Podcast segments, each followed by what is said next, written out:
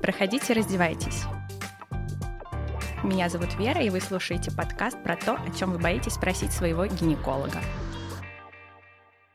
И сегодня речь пойдет о кандидозе. Кандидоз – это инфекция, вызываемая грибками рода кандида. Кандида присутствует в небольших количествах на здоровой коже и слизистых оболочках, в том числе женских половых органов. Однако чрезмерный рост этих организмов может вызвать развитие инфекции. Существует более 20 видов кандида, которые могут вызывать инфекцию людей, и самое распространенное из них – это кандида альбиканс. Вульвовагинальный кандидоз, ассоциированный именно с кандида альбиканс, выявляется где-то до 90% случаев. По оценкам, где-то у 75 5% женщин будет хотя бы один эпизод в жизни, связанный с вульвовагинальным кандидозом. Что же способствует развитию вульвовагинального кандидоза у женщин?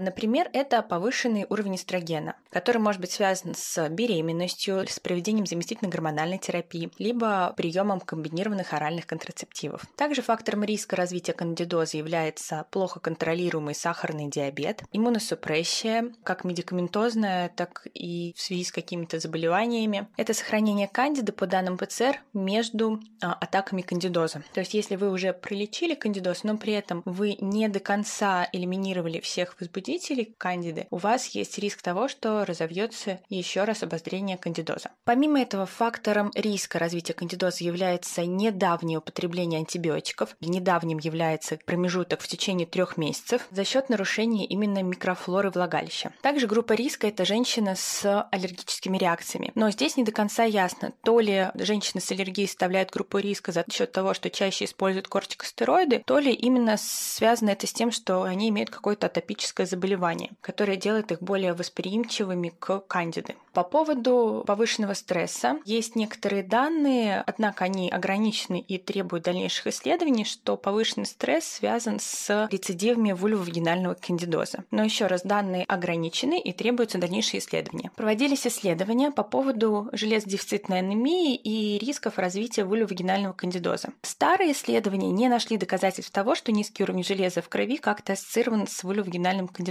Однако недавние исследования, наоборот, предполагают возможную связь между дефицитом железа и рецидивирующим вульвагинальным кандидозом. То есть, если у вас часто рецидивирует вульвагинальный кандидоз, можно проверить и уровень, например, ферритина, общий анализ крови посмотреть, нет ли у вас дефицита железа. В предыдущем исследовании сообщалось о статистически значимом более низком уровне сыворотки крови цинка, магния и кальция у женщин с рецидивирующим вульвагинальным кандидозом, хотя все уровни в принципе оставались в пределах нормы. Другие же исследования не подтверждали вообще связи с уровнем цинка и вульвагинальным вагинальным кандидозом. Существуют данные о том, что у некоторых женщин генетически чувствительность кандидоза более высокая, чем у других. Как же проявляется вульвовагинальный кандидоз? Обычно он проявляется зудом вульвы, а, выраженным достаточно, без каких-то зловонных выделений. Другие симптомы могут быть это болезненность, жжение, болезненность половых контактов. Внешне мы можем видеть какие-то покраснения, отеки слизистой и кожи. Выделения из влагалища будут иметь творожистый характер, но редко сопутствовать будет им неприятный запах. Также выделения могут какими-то быть более жидкими. Но так как ни один из этих признаков не является четким доказательством того, что у вас вульвовагинальный кандидоз, мы не можем ставить диагноз исключительно по клинической картине. Да, мы можем предположить, но чтобы поставить диагноз кандидоза, нам необходимо лабораторное подтверждение. Что же это может быть, кроме как вульвовагинальный кандидоз?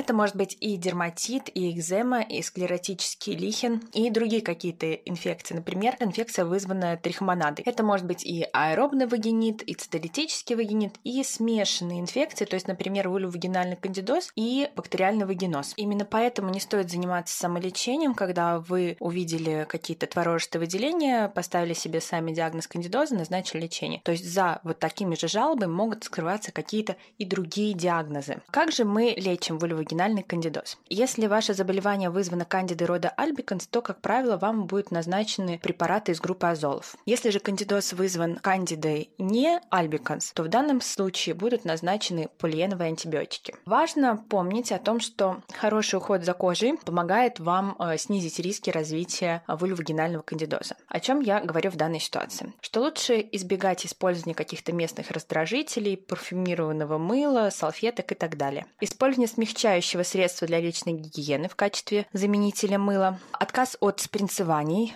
Что же касается секса при вульвовагинальном кандидозе, на самом деле не следует его избегать с точки зрения инфекции, поскольку вульвовагинальный кандидоз не передается половым путем. То есть, если вам дискомфортно, больно, неприятно, да, вы можете отложить вопрос секса на время после излечения. Если же вам не доставляет это дискомфорт какого-то, то, собственно, просто наличие вульвовагинального кандидоза это не противопоказание к половой жизни. И стоит иметь в виду, что если вы используете в качестве лечения интравагинальные свечи, таблетки, то местное лечение может повредить латексные презервативы и контрацептивные диафрагмы. Поэтому имейте в виду, что тогда вы должны подумать о какой-то другой контрацепции или о другом методе лечения.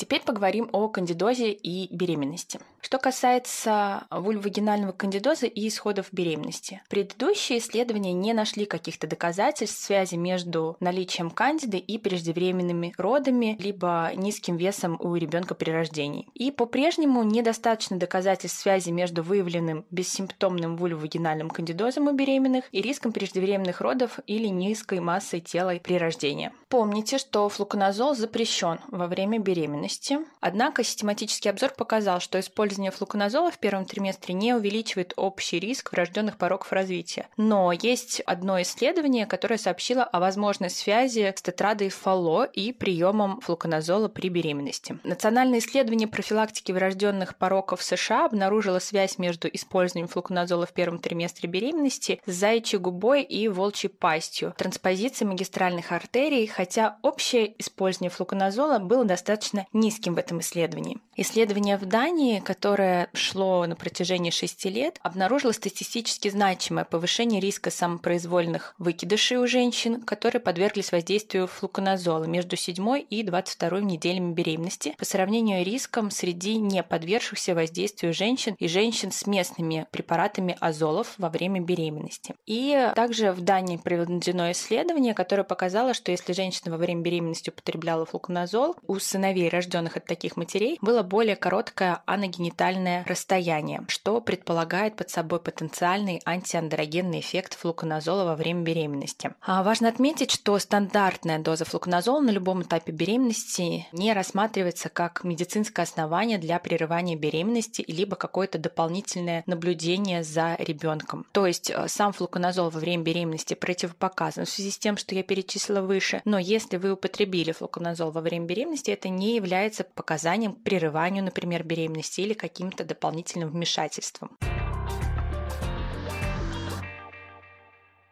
Теперь поговорим о рецидивирующем вульвогенальном кандидозе. Рецидивирующим вульвогенальным кандидозом является кандидоз, который имеет 4 эпизода в течение года, и при этом у вас было лабораторно подтверждено, что действительно был кандидоз в двух из этих четырех эпизодов. Пациенты с рецидивирующим вульвогенальным кандидозом это, конечно, такая отдельная категория, которые могут измучиться, потому что препараты им не помогают. И что может скрываться за этим заболеванием? За этим заболеванием может скрываться сахарный диабет. То есть пациентка лечится, лечится, лечится, а потом оказывается, что первопричина это некомпенсируемый сахарный диабет, либо склеротрофический лихин. То же самое, лечим одно, в итоге оказывается это кожное заболевание, и в данной ситуации помогает уже дерматолог, а не гинеколог. Ну и какие же альтернативные или дополнительные методы лечения имеются, кроме тех, что я уже озвучила? Противоаллергические могут быть назначены за счет противозудного эффекта. Они назначаются при рецидивирующем вульвагинальном кандидозе до 6 месяцев, если не помогло назначение только азолов или полиеновых антибиотиков, антимикотиков. Недостаточно доказательств пользы либо отсутствия пользы у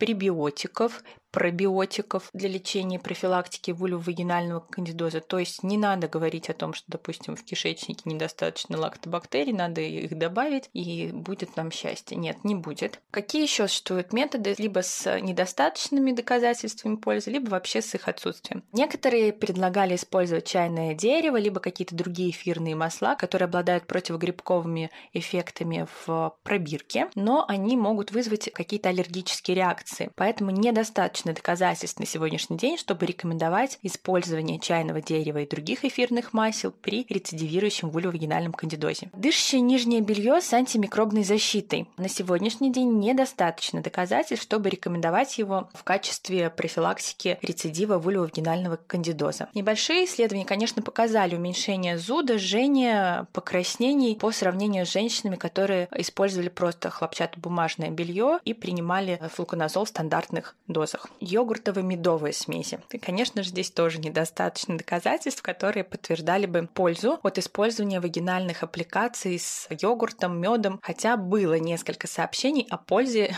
при симптомах вульвогенальном кандидозе. По поводу диеты. На самом деле нет никаких доказательств, которые бы поддерживали какое-либо диетическое изменение, включая сокращение углеводов или дрожжей. Но помним о том, что да, некомпенсированный сахарный диабет – это фактор риска развития вульвогенального кандидоза. Поэтому если у вас есть сахарный диабет, то здесь, конечно, стоит корректировать свое питание уже вместе с эндокринологом. Прием чеснока. Нет доказательств пользы от приема чеснока в отношении колонизации грибами рода кандида. И наблюдательные исследования показали, что если употреблять чеснок, то может появиться только изжога, тошнота, метеоризм и неприятный запах изо рта. Поэтому необходимы хорошо продуманные исследования в этой области. Резюмируем. Кандидоз – это заболевание, вызванное грибами рода кандида. Для постановки диагноза необходимо обязательно обратиться к врачу, потому что за симптомами вроде бы кандиды может скрываться большой перечень заболеваний. Если же у вас действительно поставлен диагноз кандидоз, важно посмотреть, каким именно грибом рода кандида вызвано это заболевание, потому что лечение для каждого рода будет свое. Для кандида альбиканс это препараты азолового ряда, для нон-альбиканс или не это полиеновые антимикотики. Заниматься сексом при лечении вульвогенального кандидоза можно, если вам не доставляет это дискомфорта. И помним о контрацепции. Лечение партнеру не требуется, если с его стороны нет никаких жалоб. То есть, если у вас выявили кандидоз, просто так, профилактически, либо с какой-то другой целью, партнеру лечение не требуется. Если у вас частая молочница, то есть хронический вульвогенальный кандидоз, часто рецидивирующий вульвогенальный кандидоз, это более чем чем 4 раза за год, то вам может быть предложена схема с противорецидивным лечением до полугода. Профилактическими мерами в домашних условиях будут считаться отказ от ежедневных прокладок, синтетических колготок, смазок и люмбрикантов, контроль уровень сахара в крови, потому что частое обострение вульвогенального кандидоза могут быть признаком сахарного диабета. Если вы применяете комбинированные оральные контрацептивы, стоит рассмотреть препарат с более низкой дозой эстрогена. Вероятно, есть корреляция корреляция между продолжительным стрессом и рецидивом вульвогенального кандидоза, и, вероятно, есть связь между железодефицитными состояниями и рецидивом вульвогенального кандидоза. Поэтому старайтесь меньше нервничать и исключите возможность дефицита железа у вас в организме. Надеюсь, эта информация была вам полезной. Ставьте оценки, пишите комментарии в том приложении, в котором слушаете этот подкаст и берегите себя.